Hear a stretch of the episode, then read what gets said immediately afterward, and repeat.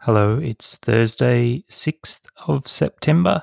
My name is Brian Martin, and you're listening to episode 8 of the Running Technique Tips podcast. Now, this week, uh, or this episode in particular, is going to be a little bit different because I'm flying solo today.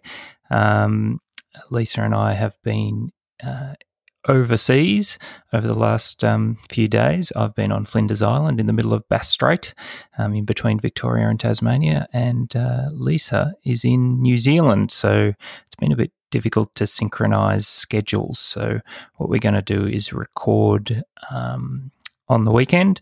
So we'll get our regular episode out to you um, this Saturday.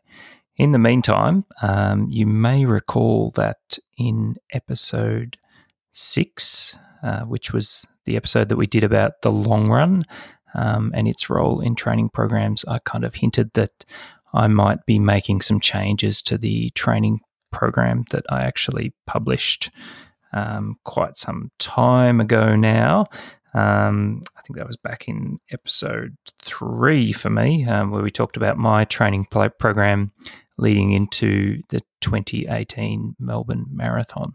So I have, in fact, made some changes to my program. Um, so what I thought I would do is use this shorter interlude um, just to explain what has changed in my program and, more importantly, why I've made those changes.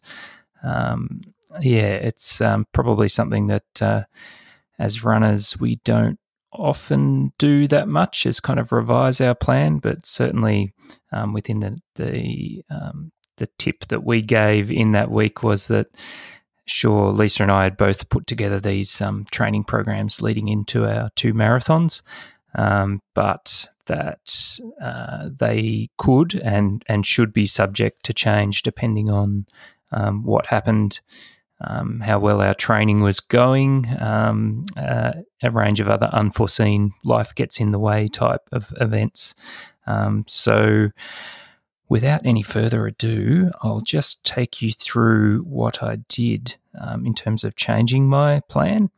Um, it hasn't changed um, remarkably or or a lot from the one that I published earlier on and talked about in episode three of the podcast. I guess by way of background and just sort of returning to my bigger running picture um, of a run, I'm now uh, 43 years of age um, and counting. And I've, whilst I've been sort of running on and off for you know more than 20 years now, um, it's been a pretty rare event for me to kind of stack year on year of training together. In fact, I've never really managed to do that. So, um, one of the big goals of my current training, um, in, in particular in training for the marathon, um, is this kind of longer term goal of trying to get um, multiple years of really solid base building training behind me so I can sort of maximize um, my aerobic development, which is something, even though that I'm in my 40s now, that I don't think I've ever managed to do. Um, and certainly training for the marathon um, gives me the best possible chance um, to be able to, to um, lay that kind of deep foundation down. Um, and I've kind of set myself this big macro goal of running 10 Melbourne marathons in a row. Um, currently, I'm on a streak of one. Um, so I did manage to complete the marathon um, last year in 2017. Um, and obviously, hoping to complete the marathon this year um, as part of this build up in 2018. Um, so it was with that kind of context in mind that I did make a couple of changes to the program.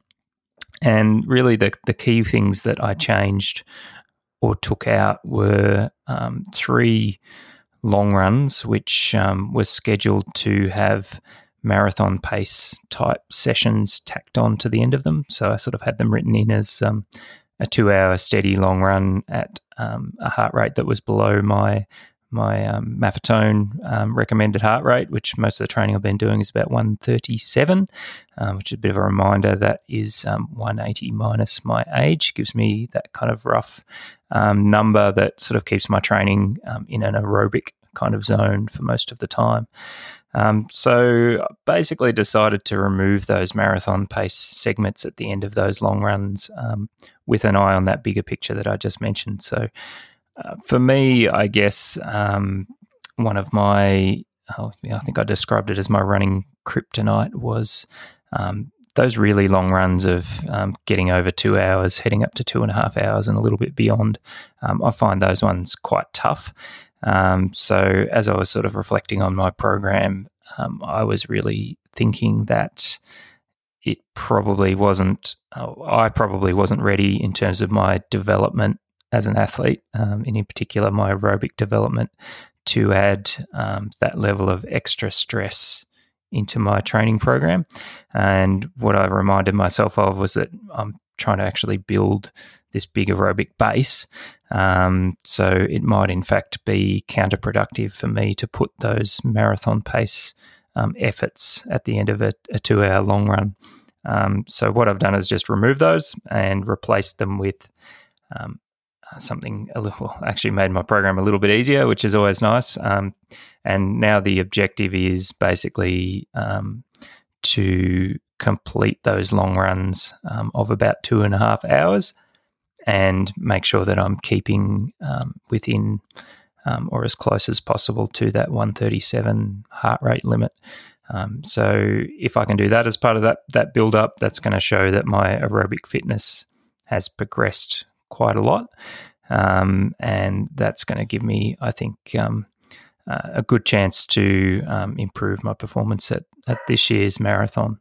So yeah, I do have that um, uh, in my mind to make sure that um, yeah I put that priority on the aerobic development and being able to produce um, a run of about two and a half hours at a nice easy pace.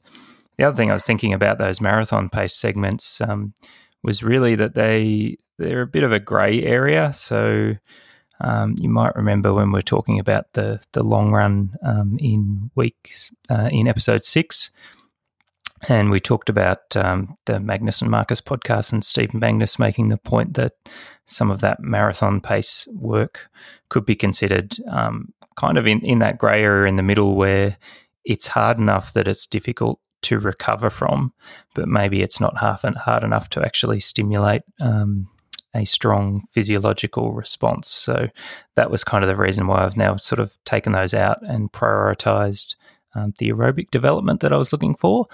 Um, rather than kind of chasing that level of uh, looking for that little bit of confidence that you'd be able to hold marathon pace um, under fatigue.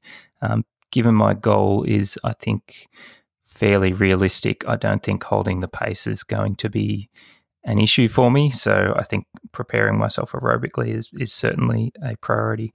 Um, the other change that I did um, was to just reduce the volume slightly of the Friday fartlek sessions that I've scheduled into the program. So they were at basically 5K race pace type intensity, VO2 max type training. Um, and I think I was just a bit ambitious with some of the sessions that I wrote for myself. So I've kind of scaled them back um, to make sure that they they really kind of don't exceed about 16 minutes of hard running. Um, in a lot of cases, I actually reduce them to less than that. So um, just enough to give me a little bit of a top up and a bit of stimulus in that area, but hopefully not enough to um, stress my body too much and put me at risk of developing an injury. So yeah, a couple of kind of um, risk management changes there, and also just um, revising and, and, just keeping an eye on the bigger picture and the overall priority. Um, look, and at the moment, training is overall, despite a couple of little niggles, going pretty well. And there's a lot of kind of markers um, that are sort of showing that I'm in the kind of shape that I need to be to to run my goal time um, for the Melbourne Marathon, which is three hours twenty this year. So I didn't really want to put that at risk by adding in extra um, stress um, into my program uh, that wasn't going to be necessary to reach that goal and might in fact sort of undermine my sort of longer term development. Um, we haven't actually spoken about it yet on the podcast, but both Lisa and I have sort of got our eye on a few um, goals over the summer period um, for shorter races. Um, for me, I'm definitely looking to lower my three kilometer personal best, which currently stands at 10 minutes and 29 seconds, which is actually recorded during a five kilometer race um, on my way to my 5K PB. So um, I'm pretty keen to knock that one off this summer. Um, so one of the things I want to do is get through this marathon campaign um, as unscathed as possible. So, you know, be having somewhere between two weeks and four weeks off after the marathon and then sort of looking to get back into training there. So, yeah, sort of mindful of the bigger picture of um, uh, making sure the body is going to be in good shape for a a different kind of campaign into the summer, which will be more about faster running rather than marathon running. So, those are the things in summary that um, I've made changes to and why that have come out. A couple of little things that um, went in that are probably worth mentioning. Um, one, which is actually scheduled for my um, running this week, is instead of doing a long run, continuous long run of um, two and a half hours on the Sunday this week. Basically, what I've done is schedule two 90 minute long runs back to back on Saturday and Sunday. Um, and again, that was something that we spoke about um, in episode six, the long run. So a little bit of a, um, a left field idea that came out of that um, Magness and Marcus podcast um, that we spoke about in that episode. So I'm going to give that one a try this week. And the reason that one's in there this week is because um, this week I'm uh, in re- you know, a bit of recovery mode, I guess you'd say, from the Flinders Island Running Festival, where I uh, just completed a 26 kilometre race. So I won't go into that today. We'll be getting into that um, in a couple of um, days' time um, when I speak to Lisa, Lisa about um, how our respective weeks went. But yeah, I was mindful that after completing that effort, um, uh, I might not be looking to back up for another sort of two and a half hour long run. So breaking it into two 90 minute chunks um, could give me a similar kind of um, physiological stimulus um, without um, quite as much stress and just give me a little bit more time to recover from that. And as mentioned, really the other thing now is just to be able to complete those two and a half hour runs really easily. Um, and I, I, think that would be a real marker of improvement um, to be able to just go out and run two and a half hours and keep my heart rate below 137 and still kind of maintain a sensible pace. Um, to do that, I won't be kind of, you know, sitting there uh, running a super leisurely pace. I'd still be looking to be averaging um, 530 kilometer kilometer pace or under thereabouts for that kind of two and a half hours. So um, it wouldn't be a completely uh, a complete plod or a jog. Um, to kind of maintain that average speed, I'd be still putting in a reasonable amount of effort. Um, and if I can do that, do that, that's going to give me a lot of confidence heading into the marathon. Um, that I've uh, really improved my aerobic base quite considerably.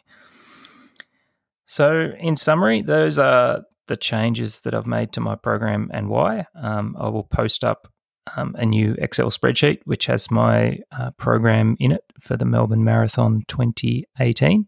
So, you'll be able to download that from the show notes. Um, and when we get to episode nine in a couple of days' time, on Saturday. Um, we'll be able to catch up um, on everything that happened to me on my visit to Flinders Island um, and participating in the Flinders Island Running Festival, which just just quickly was uh, an amazing experience and definitely probably rates as one of my top running experiences I reckon um, so far in my life. So kind of looking forward to um, talking about that a bit further um, with Lisa in a couple of days. And yeah, it'll be really interesting to see how Lisa um, is going managing her niggle in that sort of calf ankle region. Um, hopefully, she's starting to get that under control um, and also catch up with her because she's been hanging out in Auckland and um, getting a bit excited about um, following Arthur Lydia's, Lydiard's footsteps. So, um, yeah, I'm keen to hear um, about what stories she might bring back to tell us about that. So, enough from me now. Um, you'll be hearing from me again in a couple of days, and I'll look forward to talking to you then. You've been listening to this very abbreviated version of the Running Technique Tips podcast. We'll see you next week.